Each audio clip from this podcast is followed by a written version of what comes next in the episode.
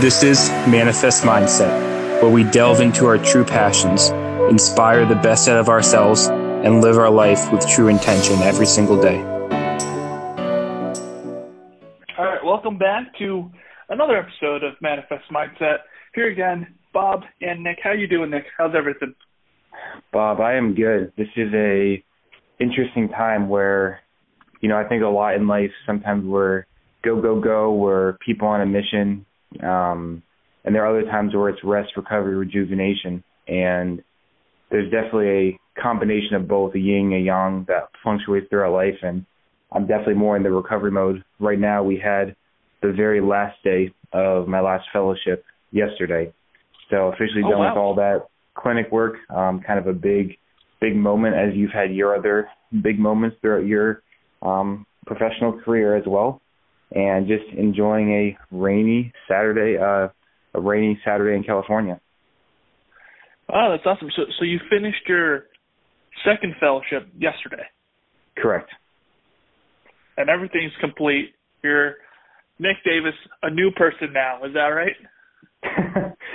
same, same person, same monster, same beast. Um, di- different roles, responsibilities, different things that I'll be uh, spending my time on. But yes, absolutely, Bob. Okay, that's awesome. That's awesome. So right now, you're I assume you're recovering from everything you, you just finished, but that's amazing. I appreciate that. Now, tell me more about you. How have you been? Yeah, I mean, it's it's been going in terms of uh, I started my fellowship, so as Nice. your it's it's interesting because uh, you were always in, P- in PT school. You were a year above me, I think, right? Yeah, a year above me. You Yep. were when you were a sixth year, I was a fifth year. Uh, as you were finishing your residency, I was starting my residency, and as you're finishing your fellowship, well, your second one, I'm starting my fellowship. Uh, which is which is kind of interesting because we, we both have this path of growth that we're kind of there's a similar path of growth for both of us, right? We come out of school, we do a residency, uh, then a fellowship, and then we go on from there. Who knows what's next for you? Um, and same thing for me, right? I come out of school, do my residency, now currently in the fellowship. So it's interesting to kind of catch up with you and just kind of see, oh, we're still pretty much there's this distance of yeah, you're you finished one thing as I'm starting this thing, and, and it's nice to see in terms of how we're both progressing in that way.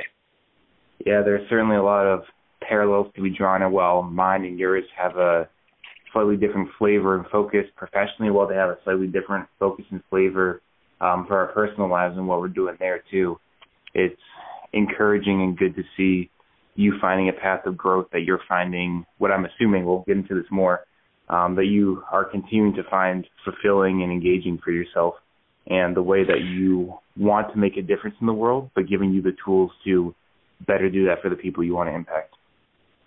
Yeah, I, I really enjoy um, treating patients. I mean, this is it's, it's really a. Uh, last week I was on vacation. Uh, I was I was at the beach in the Car- Caribbean for about a week. Uh, Oh, And- fantastic. Yeah, I mean, it was nice. I got to relax, take a week off of work. But during my week there, I was kind of checking. So we we use Epic, which is the um, Yeah, we, we do as well. system. So with Epic, you can see your patients on your phone, and you can see oh their chart, how they how they are, and all these different things. So during my vacation, like uh, every couple Oh days, I no, would you you're che- you're checking your phone on vacation like that, Bob?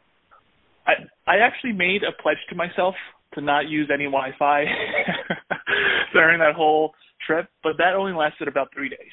But uh, going back to the story, um, I was like checking my phone because I was curious about different patients. I, my bas- basically some of my patients were being treated by uh, my coworkers, and they do McKenzie as well, so they're kind of following the system. Uh, and I was curious. I was cu- curious on a couple patients, seeing oh how are they doing, what happened after last week when I saw them.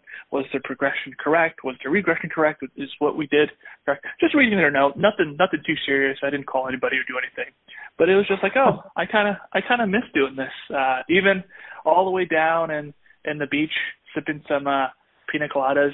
I was like, oh, I kind of miss miss seeing some of these patients. Um, You know, Bob, So- that talk um reminds me. Have you do you know who Jim Rohn is? Jim Rohn. Yes, yes. the the success guy. The, yeah, the success guy, like a lot of YouTube motivational stuff. Um, Yep. There's something about the way that he talks that I find so captivating, and the way that he very specifically trails on with his words, the prose he uses, um, the way that he skillfully decides how to articulate his message in a way that's so compelling. But as you're telling me this story, I can't help but think about Jim Rohn saying, "Now, when you're on the beach, you have to be at the beach."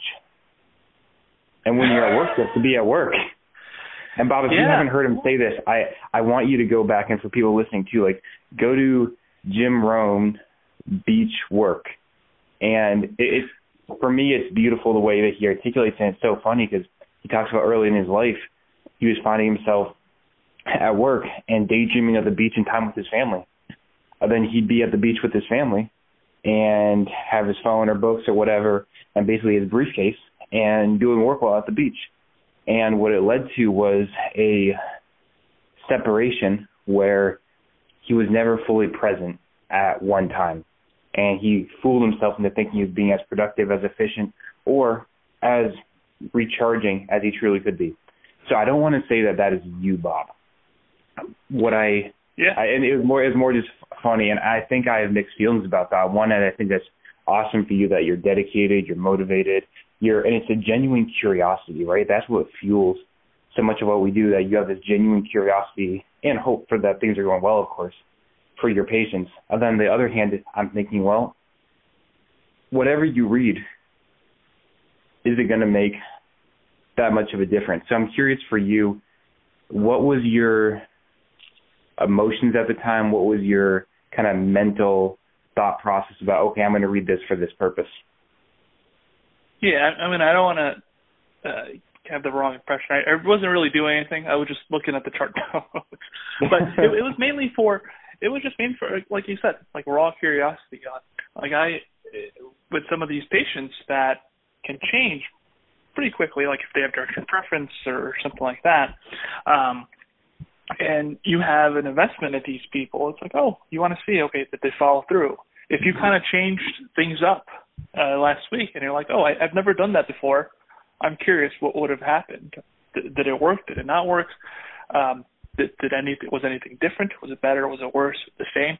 So I was just just curious in terms of kind of what what would happen with some of these patients.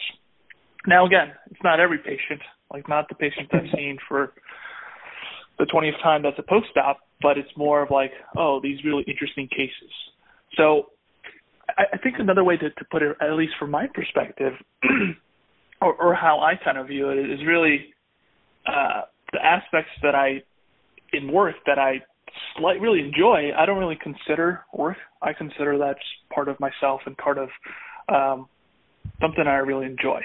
But you can say more like a like a joyous hobby that's actually a job, but only sp- some parts. So it's like Right. oh, it's kind of like right, so, like so, reading a so book. then the goal, like of course, becomes, you know, that's great that you're getting compensated for something that you find joy in. Now, let's say that a slice of the pie is 40% of what you do is that thing that you find the joy with. Well, our goal is how can we make that 50, 60, 70, 80% and be a bigger slice of that pie? Uh, Ask me, ask me that one more time, Nick. Yep. So I I guess it was more of a rhetorical question and more of a statement that, you know, you're saying that you, I know that was a, I need to do better at articulating this, Bob. So you're saying that, hey, this is just part of me. This is my part of my identity. This is just something I enjoy. It doesn't feel like work. And that's a great thing. And so what I was making a comment on is that we want more of our total time at work or more of our total time in life to be filled with those kind of things where it's just, no, I love this. This is great. Because ultimately, not any job, but many jobs will have some parts where it's like, you know what, that's not my favorite. So finding out how we can minimize those things and maximize those things that we truly find joy and fulfillment in. Yeah, yeah. I mean, again, not like you said, when you're on vacation, you should really kind of turn everything off. Uh, but I was just curious. It, it was it was either me reading a book about more financial stuff, or uh, just kind of reading a quick note about somebody. So I, I did both. it's perfect. It, it was it was a, it was relaxing. So so, so that's kind of where I'm at. I mean, where uh, I really enjoyed my job, really uh, enjoy my coworkers, really a growth environment here. We're, we're trying to set up some more continuing education courses for our clinic and our department here. So I'm going through that process. So we have something more local uh, at NYU. So that that's exciting right now. It's it's a it's a process. So we're doing that. That's kind of where my focus is, as well as the fellowship. Um, now, Bob, I'm curious for your direct work environment um, and just your impression of this. How many other coworkers are at your job? We have, let me see, one, two, three, four. We have six other clinicians here. So, so not not a really big clinic. Um, okay. And how some. How many of those do you feel like maybe not as aggressively as you, but how many of those do you feel like are on a pathway of continual growth in some way, shape, or form? I'd say ninety percent of them. Nice. Yeah. So so five out of six. How about that? there, there you go. A little, bit, a little bit under ninety percent. That's fantastic. Yeah, yeah. So so majority of them. Um, I, they're everybody's trying to seek some growth here in terms of okay, how can they advance their career, or how can they just help their next patient? Um, yeah. And, and I think that's just a fantastic environment to be in. So, well, and that makes such a difference too, because you know you could certainly do all have all the growth and have everything that you're pursuing, and still apply that for the clinic, for the patients you see, and really it not be all that different. But if you were one, like the only one, or if you were one of two people that are pursuing that kind of growth, I'm sure the environment day to day built up after weeks and months would just feel different for you. Yeah, I, I'm going to make a statement. I don't know if I know if it's true or not, or if I believe it or not, but I feel okay. like um, like having growth is a path. It's kind of lonely unless you you have some people around you to do it with, and and I think if you have people to grow with, uh, it just makes the whole experience more interesting, more fun, and more fulfilling. Like tell, part tell me, of me tell me more. The, tell me more about that. I'm really curious. Well, yeah, part of me doing these podcasts with you is, is hearing one how you grow, and two just listening to myself talk to talk through the microphones. Like, oh yeah, I'm also growing as well, and and, and it's I think having this this podcast or this forum to talk about this it just makes everything just more much more exciting. We started this with being the accountability partner but it really turned out to be okay. Let's we're accountable to each other, but but let's also talk to each other about what's kind of happening in our lives, what's how we're making progress career wise. Um, and I think having this makes everything so much fun. I, I think um, growing with fellow clinicians or colleagues just makes the whole thing a little bit more entertaining. And Bob, maybe I'm going off on a side tangent here, like well, like I always do, but the word that came to my mind when you were talking about that was the word celebration. You know, oftentimes we use the phrase celebration of life for a funeral or for someone when someone's passed. But why can't we have a mini, not a true funeral celebration or procession or anything, but why can't we have these mini celebrations of life, like a funeral esque thing? Like, let me remember this last year, let me remember these last six months, and have that throughout life so much. Because when I hear us talking when this started out accountability. It, the accountability was almost like it started out, okay, I've got some bad habits. How do I do less bad habits? And then it turned to, well, I've got some good habits. How do I promote good habits and how do I promote more good or more better habits? And then it turned into, hey, we're doing we're doing pretty good. Like let's let's enjoy, let's celebrate, let's bring another social environment into these things that we already enjoy. And just appreciating the perspective. And through that process, we still have those reminders like, you know what? Hey man, I'm struggling in this. I could use some accountability with this thing. But that's the cool thing as we start to celebrate the successes, the joys, the triumphs, um, and the challenges. Those, the accountability for, eh, I should probably do less of this. It becomes less needed because at least for me, that seems so much more automatic. It's like the preface of me jumping on a call with Bob Chang is all right, Nick, how was your last month? How was your last two months? Um, I'm sure it wasn't perfect. It's not like it's definitely not perfect for me, but were you doing things in your personal, professional life in all different as- facets of that that you would be proud of that you can share with your friends? Um, not in a gloating way, but in a way that you can be proud of the effort and time you put in. You know, I love I love what you just said, Nick. In terms of the the word celebration come to your mind, because at least for my for me, in terms of our goal is to to do X or to do Y, and it, sometimes I may become so obsessed with the process that um, mm. instead of having my goal of being X, my my goal is actually just staying on the track of being and working yeah. towards a goal rather than aiming for X, celebrating. Does that make sense, Nick? In terms of it, it, that it does, and there? I can. And tell me more about your your thought with that because I can see that one of two ways, Bob. I can see that as, hey, my goal and my my target is on the process, and someone who is process oriented and focused. In many ways, it's almost like not giving them a ceiling. It's like, okay, let's see where this can go. Let me do as good as I can. Let me, like almost like a Kobe Bryant mentality. Let me focus on the grind of this in a very positive way. Or people can see the process and like not worrying about the overall goal. is like, right, it's kind of monotonous, da da da da da. I'm curious what your intention was with that because I can see it both being a really positive thing when yeah. done right, which is my interpretation, or it can be a little bit mundane. No, I I think it's more of um like we're aiming for this process, and, and I remember when we were when we were both physical therapy students. Another side story. I don't know if you remember this, Nick. Uh, we had um, a New York City student conference where there were different speakers that came to. I think it was Hunter College in New York City. Yes, yes it was. Yep. And we drove there. I think there's a podcast on this that, a while back. Um, we drove. I think from Ithaca. Was it? I, I don't know. Either I think it was me and you. We drove to my mom's yep, house. Yep, Ithaca my, down to Queens. In my attic. Yep. Yep. You slept in my mom's attic. You had a surprisingly comfortable attic. Yeah. we had sushi buffet it was I thought it was a good sushi place. Um, it was a great sushi place. A, your your your, yeah. your mom made made me um have some bamboo wine, which is incredibly strong. Oh yes. and then we went to this conference, and one of the keynote speakers I, I forgot who the keynote speaker was, but the one thing she or he said was make sure you s- slow down and smell the roses. And I think that's kind of where this this whole topic or at least for me, is is coming from of okay, sometimes I get too obsessed with the goal of okay, I need to do X, Y, and Z. Mm, yeah.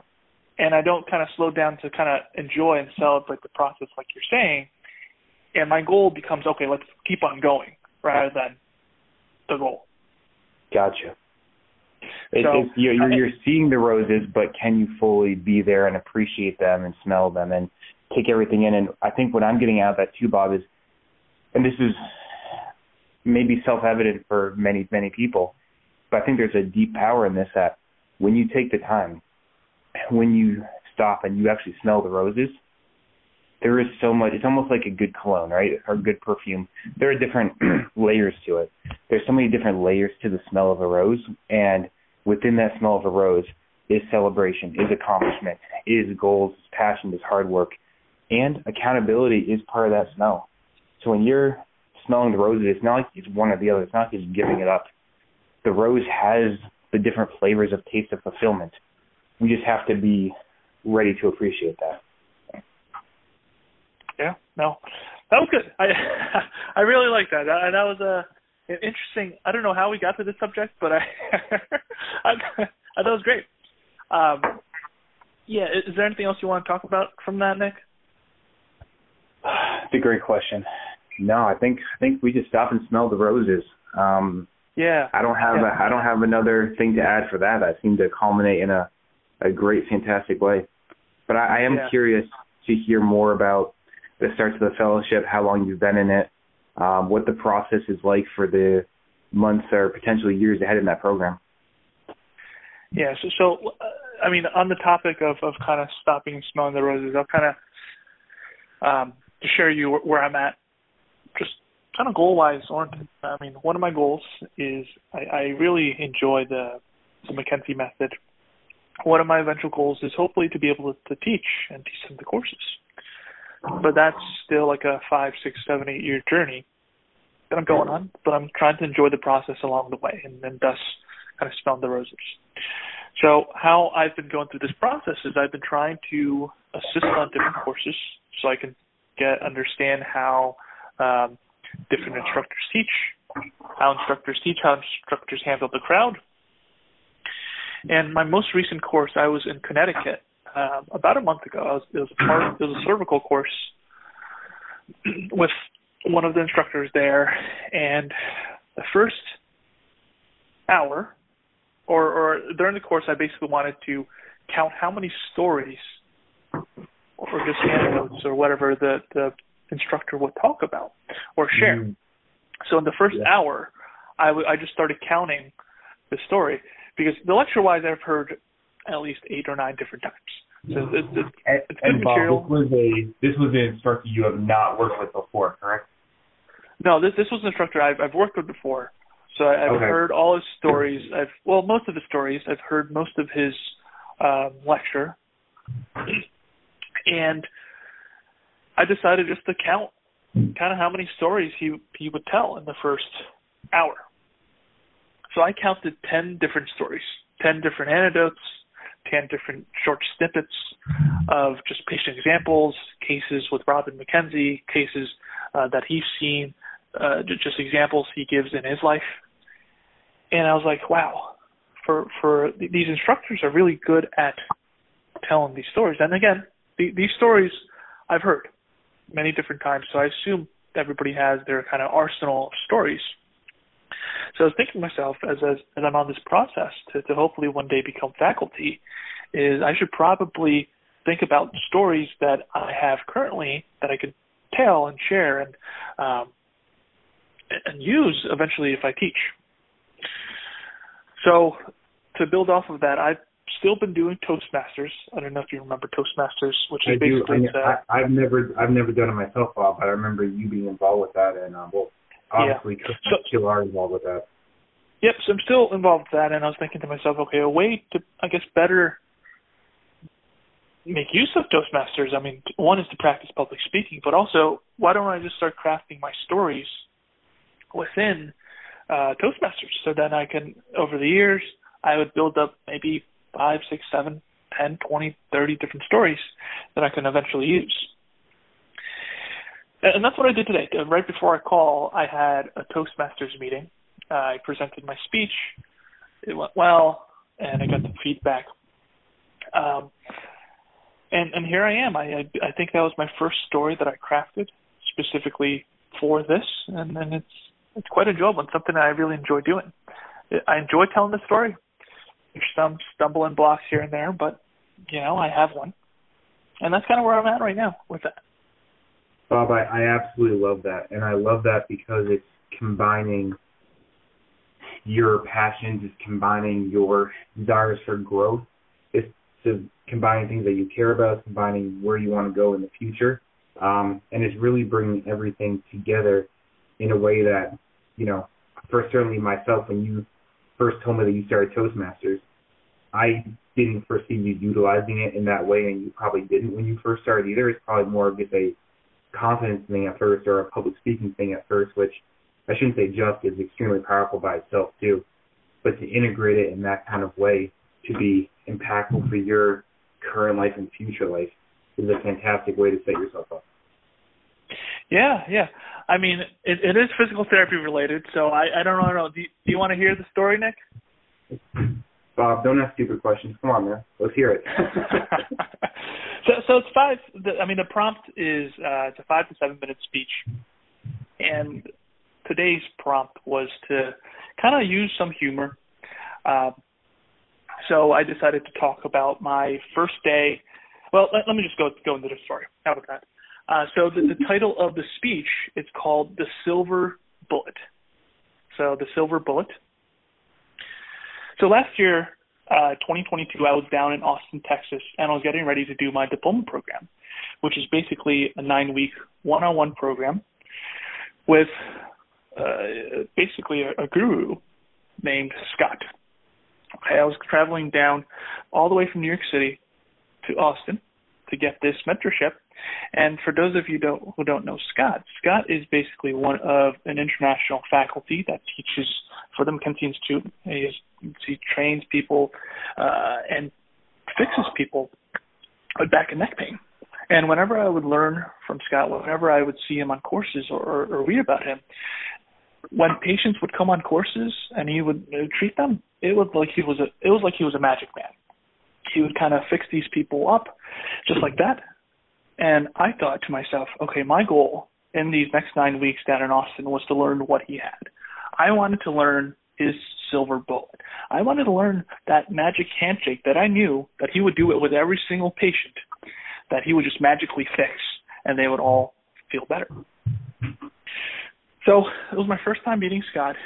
Uh, basically, how the layout of the, the diploma program would work was we would have a full day of patients. I would evaluate the patient. I would treat the patient, while Scott was just sitting right behind me, watching me like a hawk. And this is my first evaluation. Comes on in a guy with low back pain, and I start asking him questions throughout the history. And at this point, I, I was nervous. I had a bead of sweat just kind of dripping down my face, and the more I started asking questions, the more nervous I got. And when I'm nervous, what what happened is I would start talking quicker and quicker and quicker. So my words just started kind of fumbling and, and shaking and uh, bouncing off of each other. Another thing I did when I get nervous is I would start moving closer and closer to the patient. Uh, so at the by the end of the evaluation, my face was pretty much a foot away from the patient's face. So I was talking fast, I was sweating, I was super close with the patient. I was definitely not making a good first impression with Scott. But I finished the history and I laid the patient down to just start doing some exercises just to start get him going. So the first exercise we just take a look at is the press up. A press up, for those of you who don't know, is is a it's kind of like the cobra movement or downward dog. Uh, they lay under stomach, push up with their arms, they strain out their arms, and there should be kind of like a curve in their back. Now, this patient had probably the world's ugliest press up form in the world. Normally, there's a curve. The man was pretty much straight, like stiff as a board, nothing nothing. Uh, basically, you couldn't even see a dent. It was just a straight line. You could kind of put a cup there, and it would probably stand there.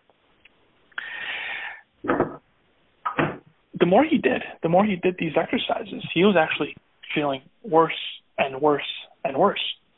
And as he was feeling worse and worse and worse, I was getting more and more nervous. I was again talking quicker, sweating a little bit more, um, getting closer to him to the point because I was like all over him. I was like, okay, are you sure this is this is not making you feel better or, or, or what's happening here? And the patient looked at me. He's like, oh, are you sure you know what you're doing? And at that point, I, I just gave up. I, I looked towards Scott. I was like, hey, I don't, I don't think uh, I'm making any headway with this patient. Do you think you can take a look and, and help me out?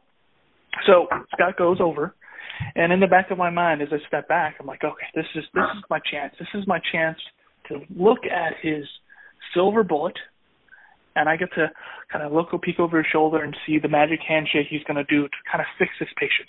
Because I knew I just screwed everything up. So Scott goes on over, and to my surprise, he's like, "Okay, yeah, you keep on doing." He basically had the patient do the exact same exercise, exact same press up, but this time he was more focused on form. He was making sure that the patient was relaxing. He was making sure that there were aspects of centralization happening. And to my surprise, the patient actually felt better. The more he did, he actually felt better, and the patient walked out of the clinic so much improved, so much better, feeling so much better. So at the end, Scott sat me down, and he wanted to give me some feedback, and which is typically what happens he sits me down on a rollating chair, a rollating stool, and he goes to pull up his stool to kind of sit down and give me some feedback. And as he was pulling over his stool, I was thinking to myself, okay, the, the feedback probably is going to be, Bob, stop focusing on a silver bullet here. Stop focusing on that magic rabbit out of the hat trick that's going to fix everybody.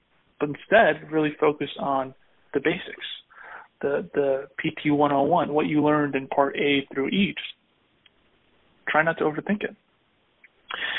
So as Scott kind of rolls Poot to me, he sits down, and then he scoots all the way forward to my face, and he and I think he's going to stop and just talk, stop talk, and uh, start talking to me, but he, his face just keeps on coming to the point where there's about one inch away from my face and his face. And Scott was like, Bob, you don't need to get close, this close to the patient. And that's my speech. so a bit bits of humor, uh, bit, bits of uh, changing, realizing okay, it's it's uh, we want to be masters at the foundation, and there's no one trick that can do can fix everybody. I'm sure you know this, uh, but but I think that's kind of the essence of the story there. What do you think, Nick? Give me some feedback. How can I improve that? All right, Bob. Um, first of all, I I don't think there's a Bob Chang humor story that I don't that I don't appreciate, whether you're trying to be humorous or whether you're not trying to be humorous. Um, I've definitely always appreciated your little bit of banter, your way of um, your your humble sense of humor. Um, that can be directed towards yourself at times, but that's okay. Now, I'm for this. I'm not going to focus on the actual content delivered as much because that seems to me less of the intention, right? It, the intention isn't always the message, but it's the communication of the message, at least with Toastmasters. And please jump and correct me as soon as I'm wrong, because I'm sure I will be. What I enjoyed about your story, and again, I'm, I'm curious for this assignment, Bob, was there a time limit or a time target with this? Five minutes. Five, okay, perfect. So I think for that five minutes, you did a really nice job leading up, leading up, building anticipation, giving background, giving context for what was going on. There were so I think I what I appreciated was the build up. I appreciated setting the stage. I appreciated almost the way you interacted with the audience and talked about, well, this is Scott. And for those of you who don't know Scott, like very that's a very engaging thing to open with where know, of course you could say, Hey, this is Scott, this is that, this is that and uh, talk in a very narrative voice.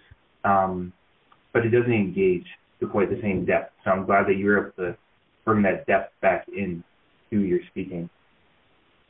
I think the piece of criticism I challenge you to work on is, unless it was intentional, there are a lot of filler words in there. There are a lot of um and sort of. Now, if your desire was to convey at the time, like when you were talking about, oh, I'm nervous and I talk so much and get close and I do all this, you did a really good job when you were storytelling about talking fast and intentionally bringing up the rate of your speak of your speech and communicating that through the story and having some better um let's just make it come to life more. I would say that the filler words such as um or sort of or kind of, unless intentional to communicate your nervousness at that particular part of the story, of then appearing more confident and sound later to provide some juxtaposition. Unless that was intentional, trying to decrease some of those filler words and potentially being a little bit more comfortable with a pause or with a moment of silence. Yeah, I, I appreciate that, Nick. Um, uh, you are, believe it or not, Nick, I, I still get nervous when I hop on a podcast and talk to you. Uh, so, so that may be why. Um, okay, and and tell me tell tell me in what way, Bob, because um, I would say I definitely used to a little bit, and especially as you had encouraged me to start my own solo podcast, there was this transition for me where it's like, okay, cool, I'm having a conversation versus like, oh wow, I'm talking to myself to an audience.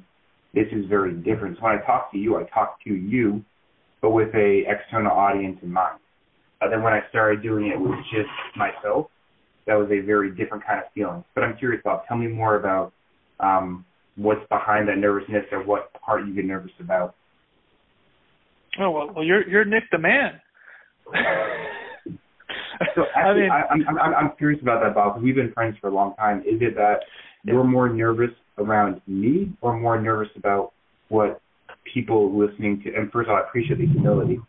What people listening to the podcast are going to think and impression of you. Oh yeah, I mean not the second one. I mean I, I respect you, Nick. I mean I don't want to. Part of me doesn't want to disappoint you when we talk on these podcasts, so I think that's where really that that nervousness comes from. Uh, I, I mean that's And, in terms of the, yeah, oh, go ahead. go, go ahead. Don't let me interrupt you. Go ahead.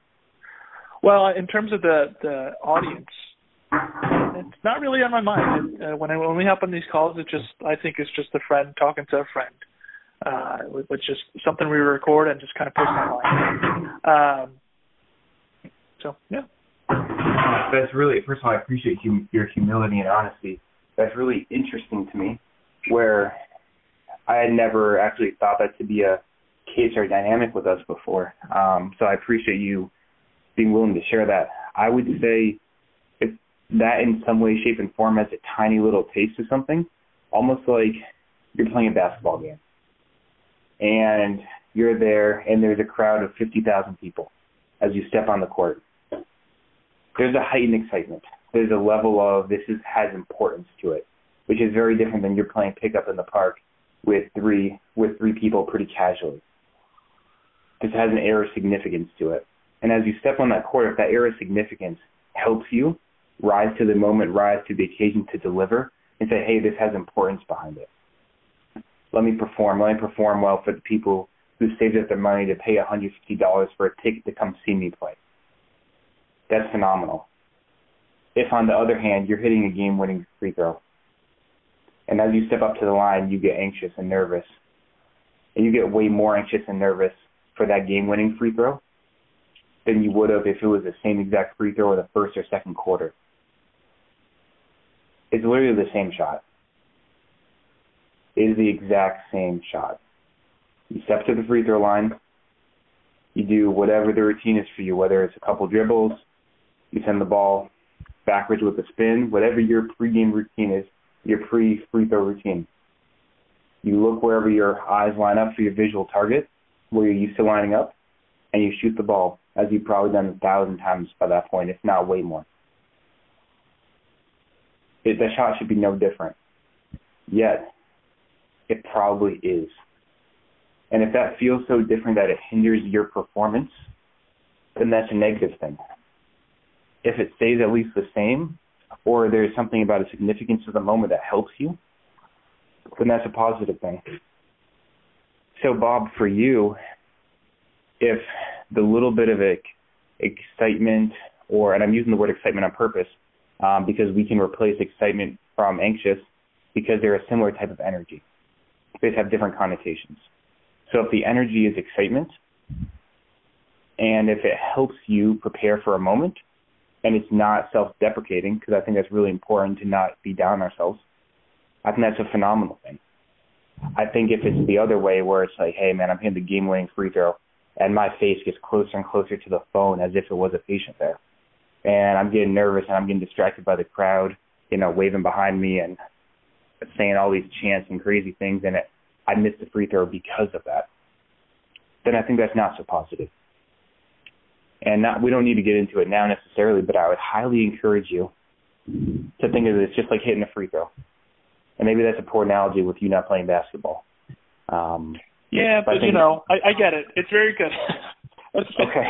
fantastic analogy. Nick. And and Bob, end of the day, dude, I'm just another player on the court. There's I, I'm gonna say that there's nothing special about me in the way that there's nothing special about anyone, in the way that there's something special about everyone. And I hope that wasn't misconstrued, is that it's not saying that you and I aren't significant, but we're no more or less significant than anyone else or human at the end of the day. Um, and I've got a whole host of my imperfections. You do too, and everybody I know knows do. They they do have them, and that's okay, and that's normal, and that's great. Yeah, no, I, I thanks thanks for that uh, piece there. I mean, I, I definitely agree with that, Nick.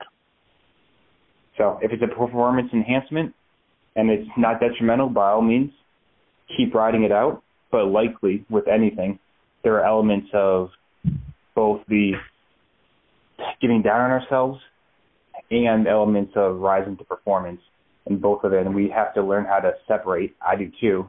Have to learn how to separate what is this helpful? When is it not helpful? Yeah. No, that that's definitely a good point. And I appreciate your feedback on the filler words uh, because it's something I need to work on for sure. And I, I I appreciate the story and the build up. I really enjoyed how because it sounds like it was intentional that you were describing your voice was getting louder, your voice was getting um, there less space between words as you talked about your getting closer to the patient as your nervousness, the type, the way you delivered it changed. And I really appreciate how you adjusted to convey the communication through an emotional way, especially when we can't physically see you. But I'm sure that there were different hand gestures and different body postures moving as you were telling the story. Yeah, I appreciate it. Um,